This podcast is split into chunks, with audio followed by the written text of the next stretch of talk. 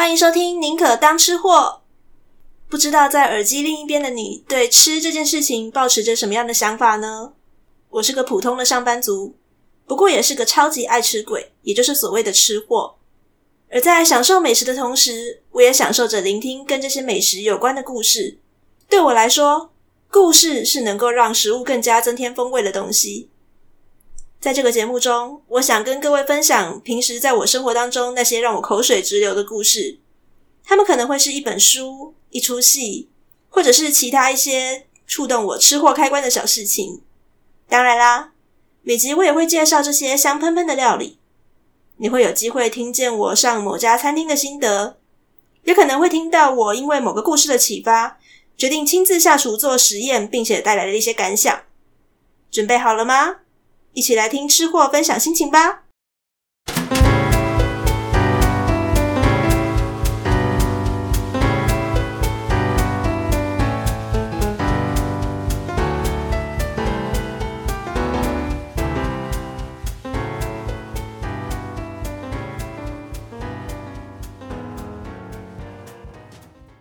安安大家欢迎回到宁可当吃货。各位这个礼拜过得还好吗？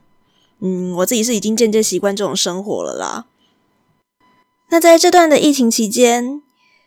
因为有一些影音平台呀，我觉得也蛮贴心的。他们为了要嗯让大家都可以安心的待在家里面，好好的防疫，所以啊有开放了一些免费的序号。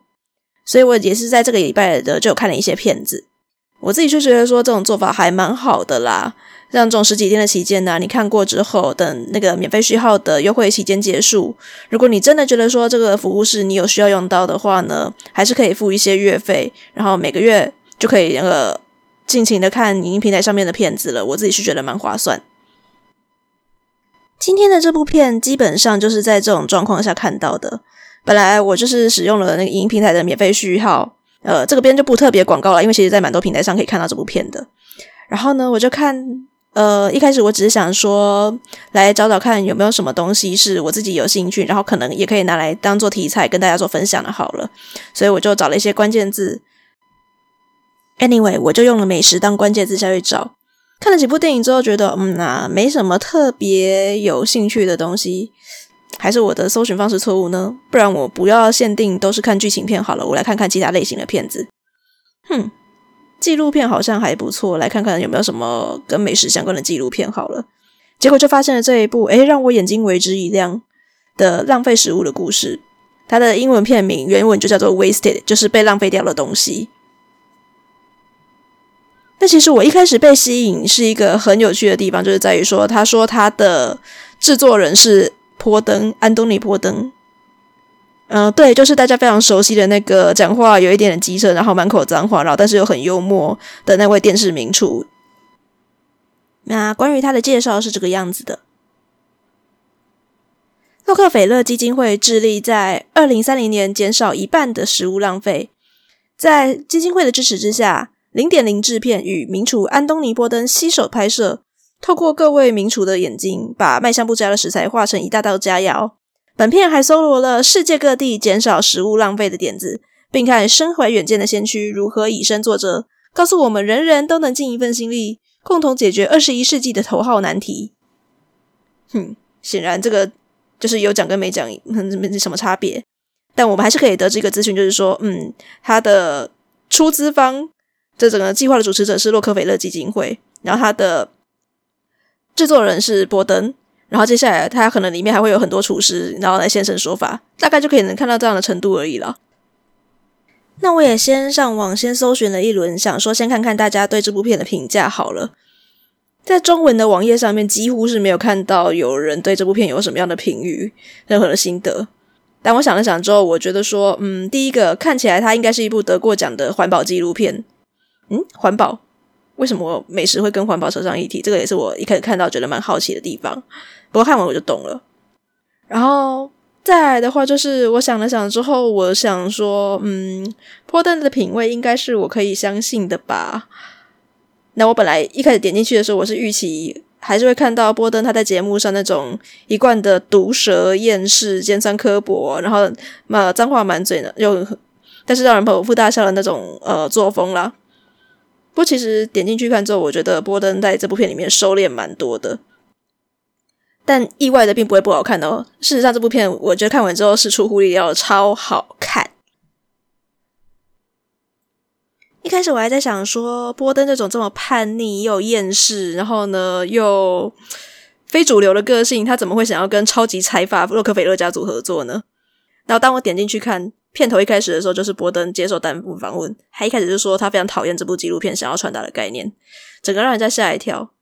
但接下来他就讲说，他是觉得这个纪录片要传达的概念实在是太重要了，重要到他觉得说人类根本就是地球上的毒瘤。我不知道我们有有没有活着的价值啦。但是既然我们都想办法活着了，我们就是应该想办法做一点好事。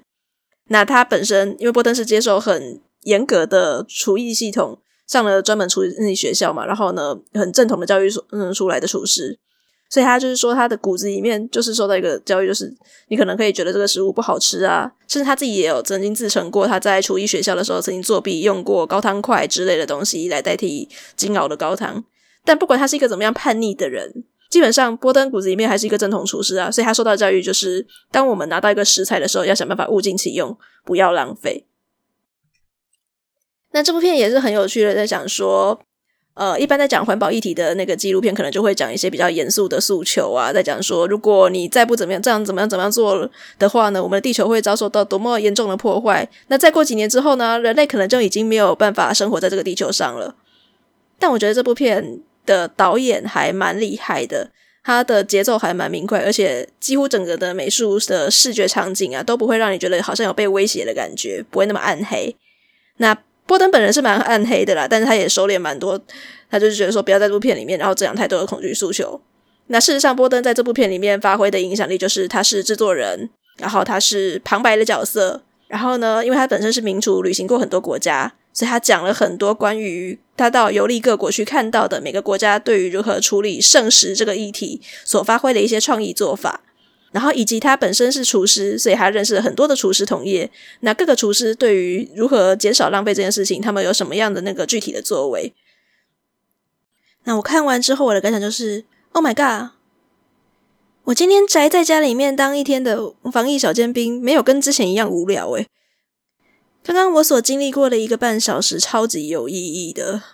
那我也不敢说自己是一个多么的伟大的人，那也没办法说自己就是一个完全不浪费食物的人。但至少看完之后，你会觉得心灵受到一点启发，然后你可能会试着想要做一点好事。这种感到心灵充足而且跃跃欲试的感觉，是我觉得这段时间待在家里面让我非常兴奋的一天。那如果你是一个现在跟我一样，必须一个人独居，然后呢，又不能够出去上班，就只有在网购必要的生活用品的时候会跟外送员有接触的人，或者是说呢，你可能是关在家里面，然后呢，只能跟家人甚至是小孩，然后呢，眼对眼的话呢，我觉得你不妨跟家人或者是你的小朋友，如果他已经是懂人话了的程度的话呢，跟他们分享这部片子，我觉得对我们现在这种关在家里面的生活是非常具有启发性的哦。为什么会说这一部在讲解剩食议题的纪录片，它是一部环保纪录片呢？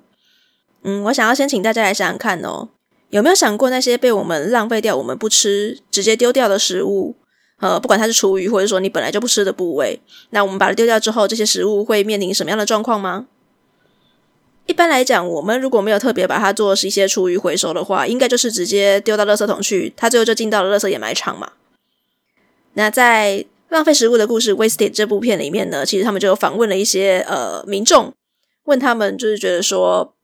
食物需要多久的时间？它进入到掩埋场之后，它会经历过多久时间会才能够自然的分解？那制作人、制作组其实他们用的是一个非常浅显易懂的那个很具象的代表，他就访问这些民众，问说：你们觉得一颗莴苣被丢到垃圾掩埋场，它需要多久时间才能够被完全分解呢？那民众的呃各种答案众说纷纭，有的可能会说呃三天吧，有人说可能呃一个礼拜吧，有人说可能六个月吧，然后有些人比较保守说嗯要看那个垃圾掩埋场的气候如何啦，如果那个气候比较潮湿，下比较多雨，可能就分解比较快之类的。那根据平均统计，一颗莴苣如果它被丢到垃圾掩埋场的话呢，如果你不给它施加任何的外力，单纯然后靠土地的力量去给它做自然的生物分解。需要完整的二十五年才能够被完全分解哦！Oh my god！那大家想想看，垃圾掩埋场就是一个有限的土地的范围，但我们每天都在制造各种不断不断的剩食，所以每天如果都有一些食物进到垃圾掩埋场的话，是不是一直都来不及分解呢？好，再来要分解有机物的过程呢，会经历过一连串的化学变化。我本人不是理组啦，所以我就是用一个很浅显易懂的方式跟大家介绍就好。在分解有机物的过程当中的化学变化会产生出甲烷这种气体。那甲烷大家应该呃略有耳闻，它是属于温室气体的一种。我们大家如果想到温室气体，可能就会很直觉的想到说二氧化碳，然后造成温室效应嘛。但温室气体不是只有二氧化碳而已，像二氧化硫啊、甲烷这些都是属于温室气体。那如果我们不断的去呃掩埋这些剩食，然后让它不断的应用生物分解，产生了过量的甲烷，会发生什么事情呢？甲烷这种气体，它在呃温室效应当中，它的强化作用会比二氧化碳还要强上二十三倍。有没有觉得越听越恐怖？好，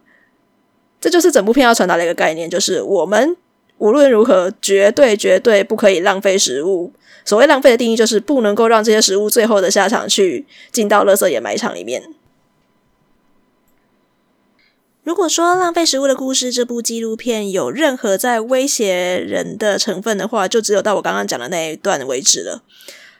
接下来主要的内容全部都是在讲说，我们为了避免这样子的下场，那大家可以提出什么样的解决方案呢？嗯，在《Wasted》这部片呢、基本上把它分成了几个层次的那个解决方案做法。那因为宁可当吃货，我们是一个美食频道嘛，所以我会稍微调整一下我要讲的这些解决方案的顺序，让最后还是有美食可以听的哈。好，我想要先讲的是针对那些完完全全没有办法被食用的部位，嗯，我指的就是那些人不吃、动物也不吃，然后可能是很难消化的骨头啊，还是什么之类的部位，就是你完完全全没有办法再被人家食用利用了。那这些部位可以被拿来做什么呢？嗯，其中一个方式就是你真的真的你想不到任何方法了，那就把它拿去做厨余处理吧，让它经过厌氧消化的过程，让它变成一种能源，你就可以把这些能源用来做是在发电啊，或是生质之类的程度。那如果就是你觉得这些东西还有一点点营养价值的话，就可以做厨余处理，让它变成了像是堆肥之类的东西。那堆肥这个东西的话，想要先跟大家介绍的是南韩的案例。南韩它其实从二零一三年开始的时候就已经有公布了一项政策，就是他们要针对剩食这个问题，然后呢来做非常严格的处理。所以他们是针对每家每户开始收厨余处理费这个项目哦。那厨余处理费就是说呢，你要丢厨余的话呢，你必须把这个厨余呢不能够丢到一般垃圾里面，你要另外丢到厨余回收。然后这些厨余回收呢，我们会不跟你收一笔厨余嗯厨余的处理费用。一开始当然是怨民载道啊，然后但是呢，慢慢的因为一些政策不断的在更新的关系，然后大家也习惯了，所以大概从这个政策实施三年开始的时候呢，就可以发现说，诶，每家每户的厨余量已经不再增长了，所以就表示说，这些人已经意识到说，如果我乱丢厨余，那我的那个就会每一个月有一笔多出来的费用，那对小家庭来讲，长远下也是很伤的。所以呢，想办法就是，我们就买适量的食物，然后呢，不要剩太多厨余出来，或者是呢，我的呃，在买购买在料理食物的时候呢，我们就针对这些食物不会被吃到的部位，我们想办法，然后看怎么样可以利用它，就是不要制造出那么多厨余，那么多剩食就对了。做到这个程度，南韩他们的厨余回收量已经是百分之百喽，然后每家每户的厨余的用量也都渐渐的在减少，不会再增加了。一般来讲，做到这边已经是好棒棒的攻击了，对不对？不过，其实南韩政府他们对这件事情不满意，他们在想说，现在已经是一个智慧的二十一世纪了，有没有什么更能够帮助让这个东西然后更有效的被控管呢？所以他们在二零一七年还是一六年啊，反正那段时间的时候就已经开发了一个技术，叫做智慧厨余回收桶。本来前几年的政策是你要特别去回收到厨余回收桶去嘛，然后呢，接下来就是你可能会自己自己去登记啊，然后呢，你丢了多少袋，然后去登记完之后。那接下来每个月他会收到多少的厨余处理费？那现在不用，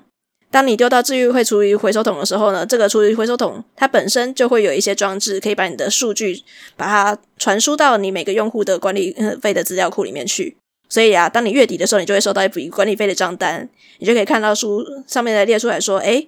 你们这一家户啊，那你们这个月排出了多少的厨余？那你们这个月总共需要收多少的厨厨余的管理费用，厨厨余的处理费用这样子。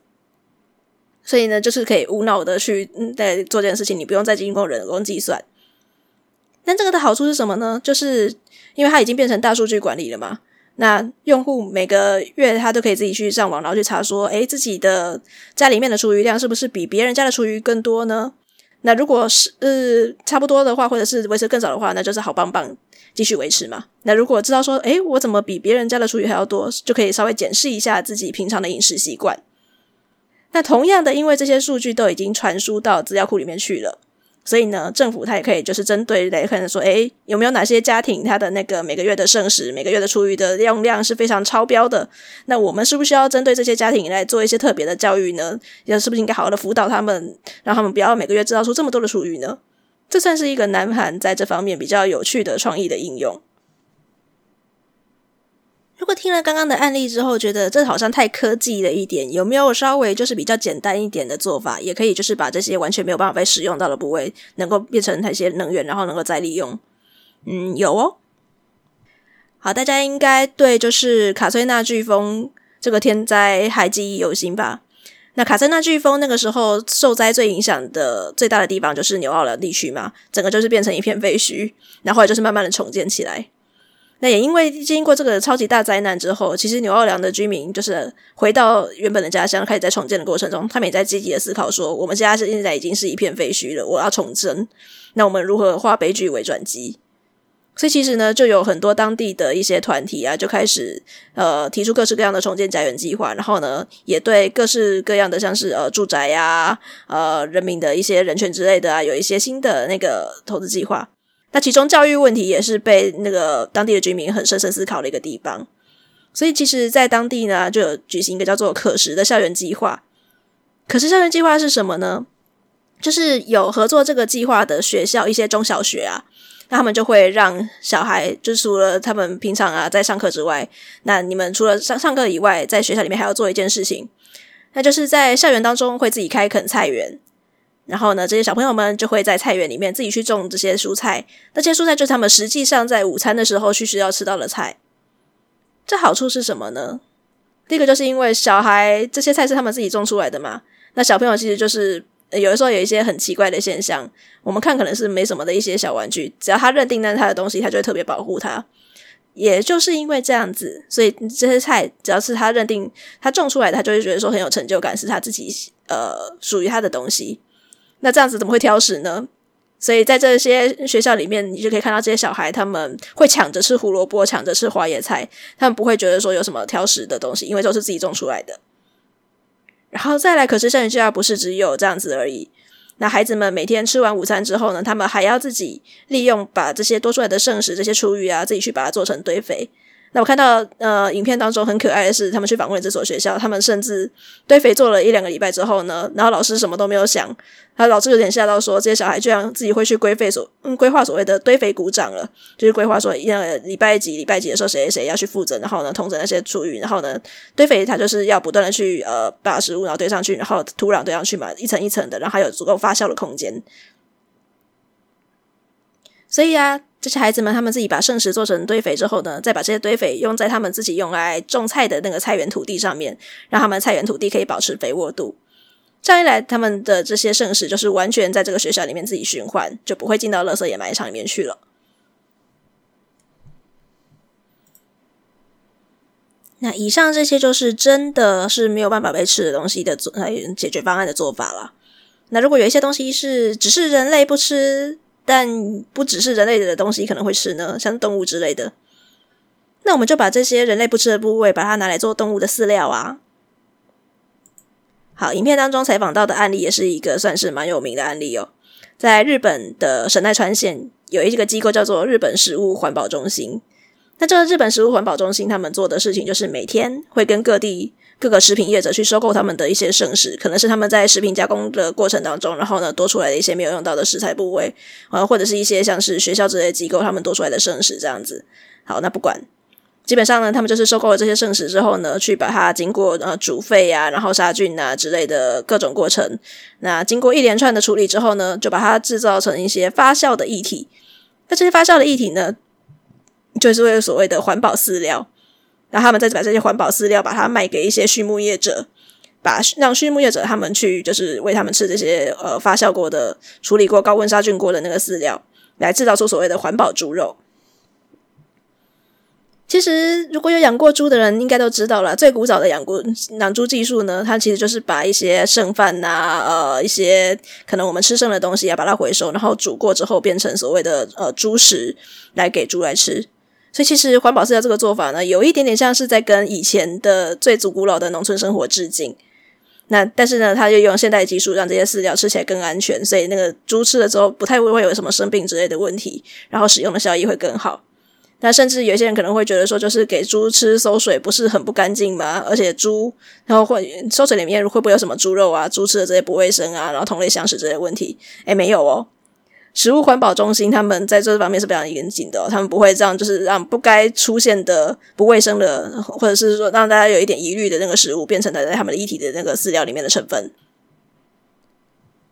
那这个做法呢，不只是对环境很友善而已，食品业者其实也蛮容易配合的啦。因为其实比起你去把那些剩下的那些剩食拿去把它焚烧处理之外呢，其实你把它回收好像更省钱一点。那对畜牧业者来讲也是好事一件呐、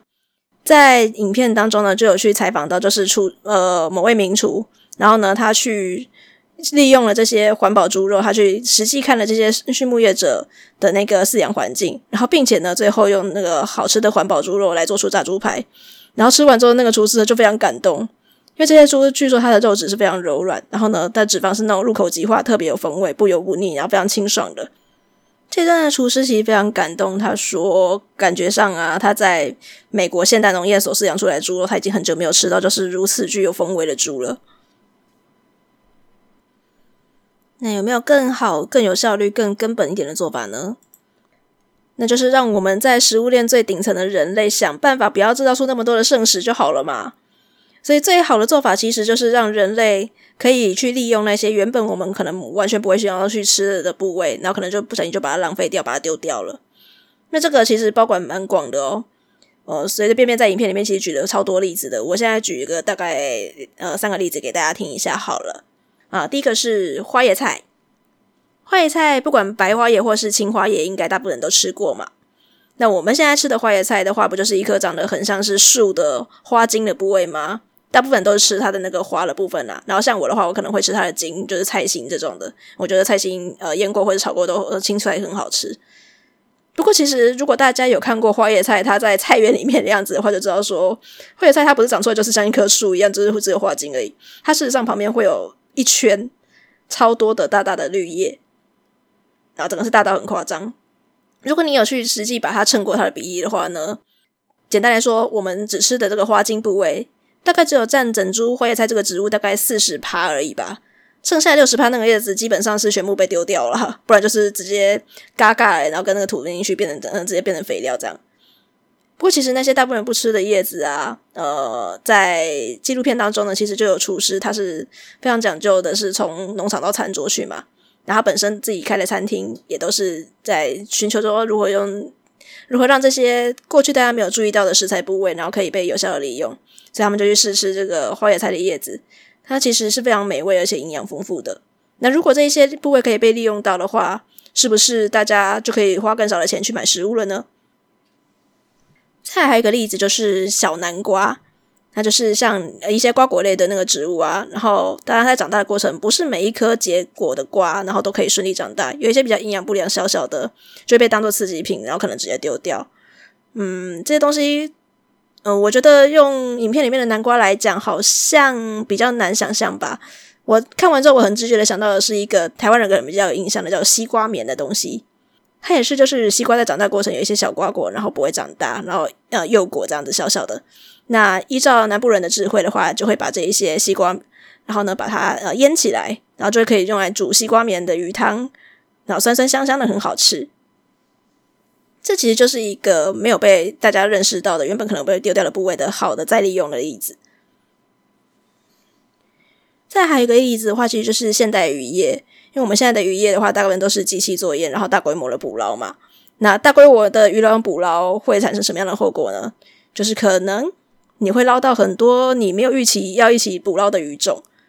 那如果说这一些我们一趟出那个远洋渔业，然后呢捞上来的鱼每一条鱼都有成功被卖出去，并且成功的买来这些鱼的人都有把它吃掉的话，那也就算了，就至少他死也是死的有价值嘛。不过很可惜的是，呃，因为这部片主要还是美国人拍的，那世界上最浪费食物的国家其实其实也是美国。所以他当然举的就是一个美国的例子嘛，他就讲说，基本上美国人认识的鱼没几种，大概就只认识鲑鱼而已。然后所以那些什么嘎啦，然后那些什么嗯有的没有的贝类，他们基本上都不会去不认识的东西，他们不敢吃。但如果就是呃一些像是有名的日本寿司店呢、他们如果能够有效率的把这一些大家不所不认识的鱼种。然后呢，用好的烹调料理方式，并且用呃免费的价格推广价格了，让大家尝试 试着去吃吃看的话呢，那美国人下次就可以知道说，诶，这个东西是可以吃的。那等到下次他们可能进到店里面的时候，他就会说，我想要吃上次吃到的那个稀有的鱼。OK，那下次开始就要收费喽。这也是让那些鱼可以死的比较有价值一点。各位不要小看，就是这个单纯的让人类可以去多多尝试原本我们不吃的那些部位的这个想法。事实上，这个想法，这个如果有真的有被实践起来的话，它的好处超多的。首先呢、就是我们可以有机会用比较价格便宜的价格去吃到更丰富的食物嘛。别人不知道这可以吃，我知道它很好吃，那我是不是就可以用比较便宜的钱去买到它？然后再来是，当我买了同一批食物当中，我知道可以被吃到的部位，比如说像呃瓜果的皮，像一些胡萝卜之类的皮呀、啊，我也觉得说，诶，它也是蛮好吃的，或者是它可以拿来熬高汤。或者是说，诶，某些植物的根部，它的，例如说芹菜好了，我们可能原本只用到茎，但其实它的叶子也可以吃这种的。当我们知道了，就是这些部位也是可以使用的时候，我在购买头一批食物当中，我就可以花比较少的钱在购买食物。等于说，我可能本来过去一个礼拜要买一次菜，那我现在可以减少到就可能在一个半礼拜，然后呢买一次菜这样子。如果我们把这种思维更扩大一点的话呢，它还可以帮助到更多的人哦。例如，如果有一些机构，他愿意来投入，说：“诶，我们想办法开发那一些原本我们不吃的部位。”例如说，像食品加工业者，他可能去收购一些大家比较少忽略掉，但其实是可使用的部位，然后来把它做成便宜的食物品加工，并且拿来贩卖的话，那弱势族群就有机会可以用便宜的价格去吃到健康好吃的东西喽。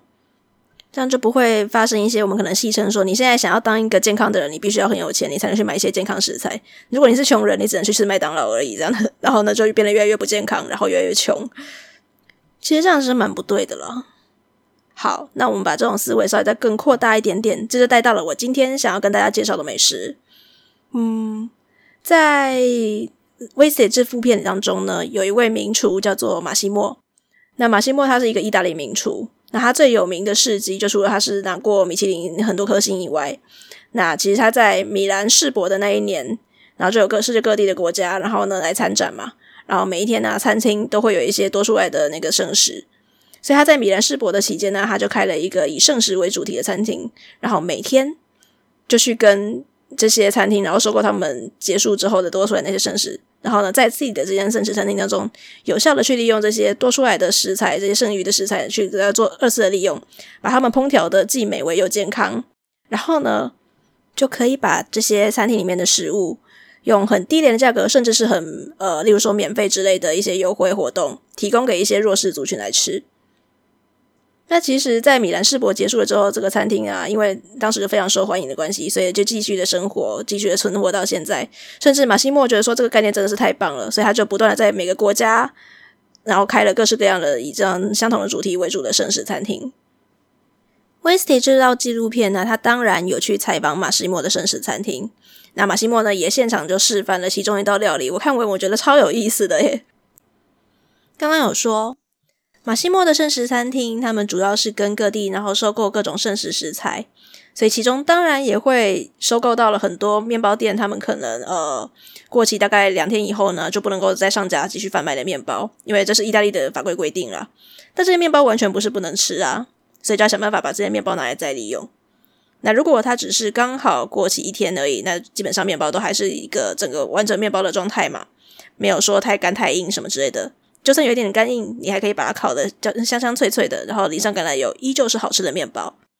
那如果这个面包已经放了比较久一点的话呢，我们要如何不让它浪费掉？基本上就是把它磨成面包粉，然后这些面包粉就可以拿来再利用，变成我们今天要讲的这道料理喽。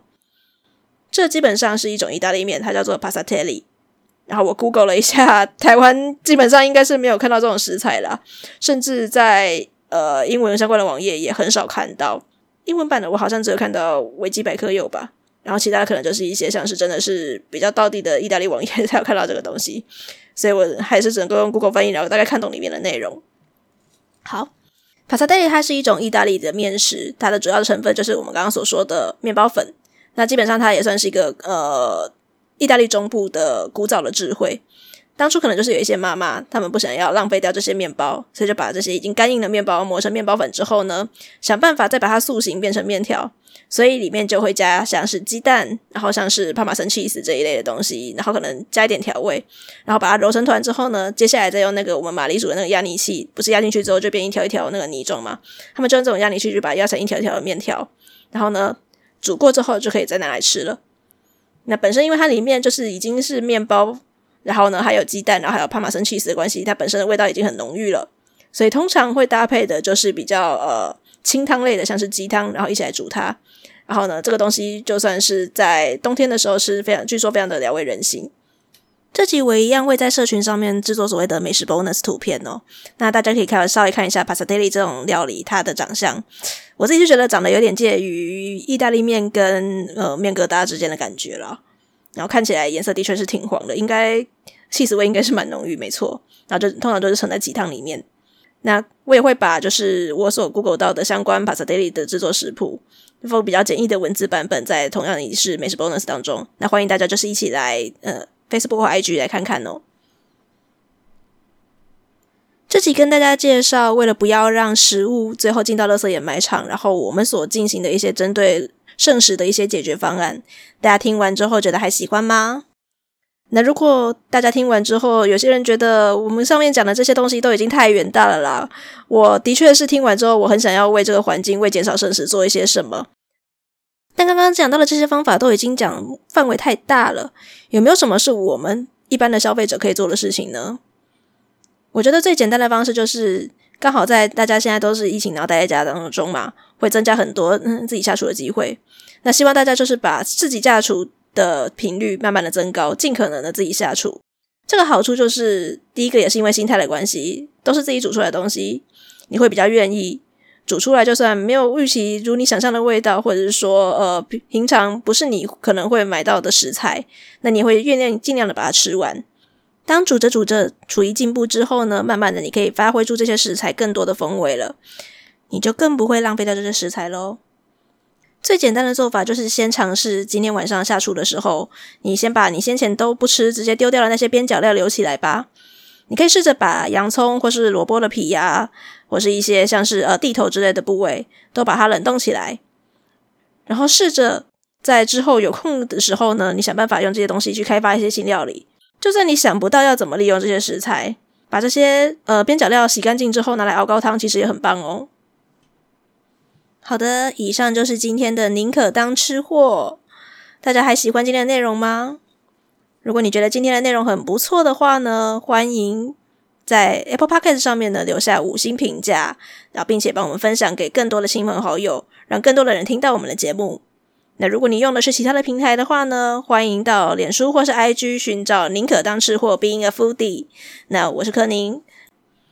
欢迎与我分享你对这个节目的意见。那你的每一则留言、每一则评论我都会看完哦，欢迎跟我们交流。那我们下礼拜再见喽，拜拜。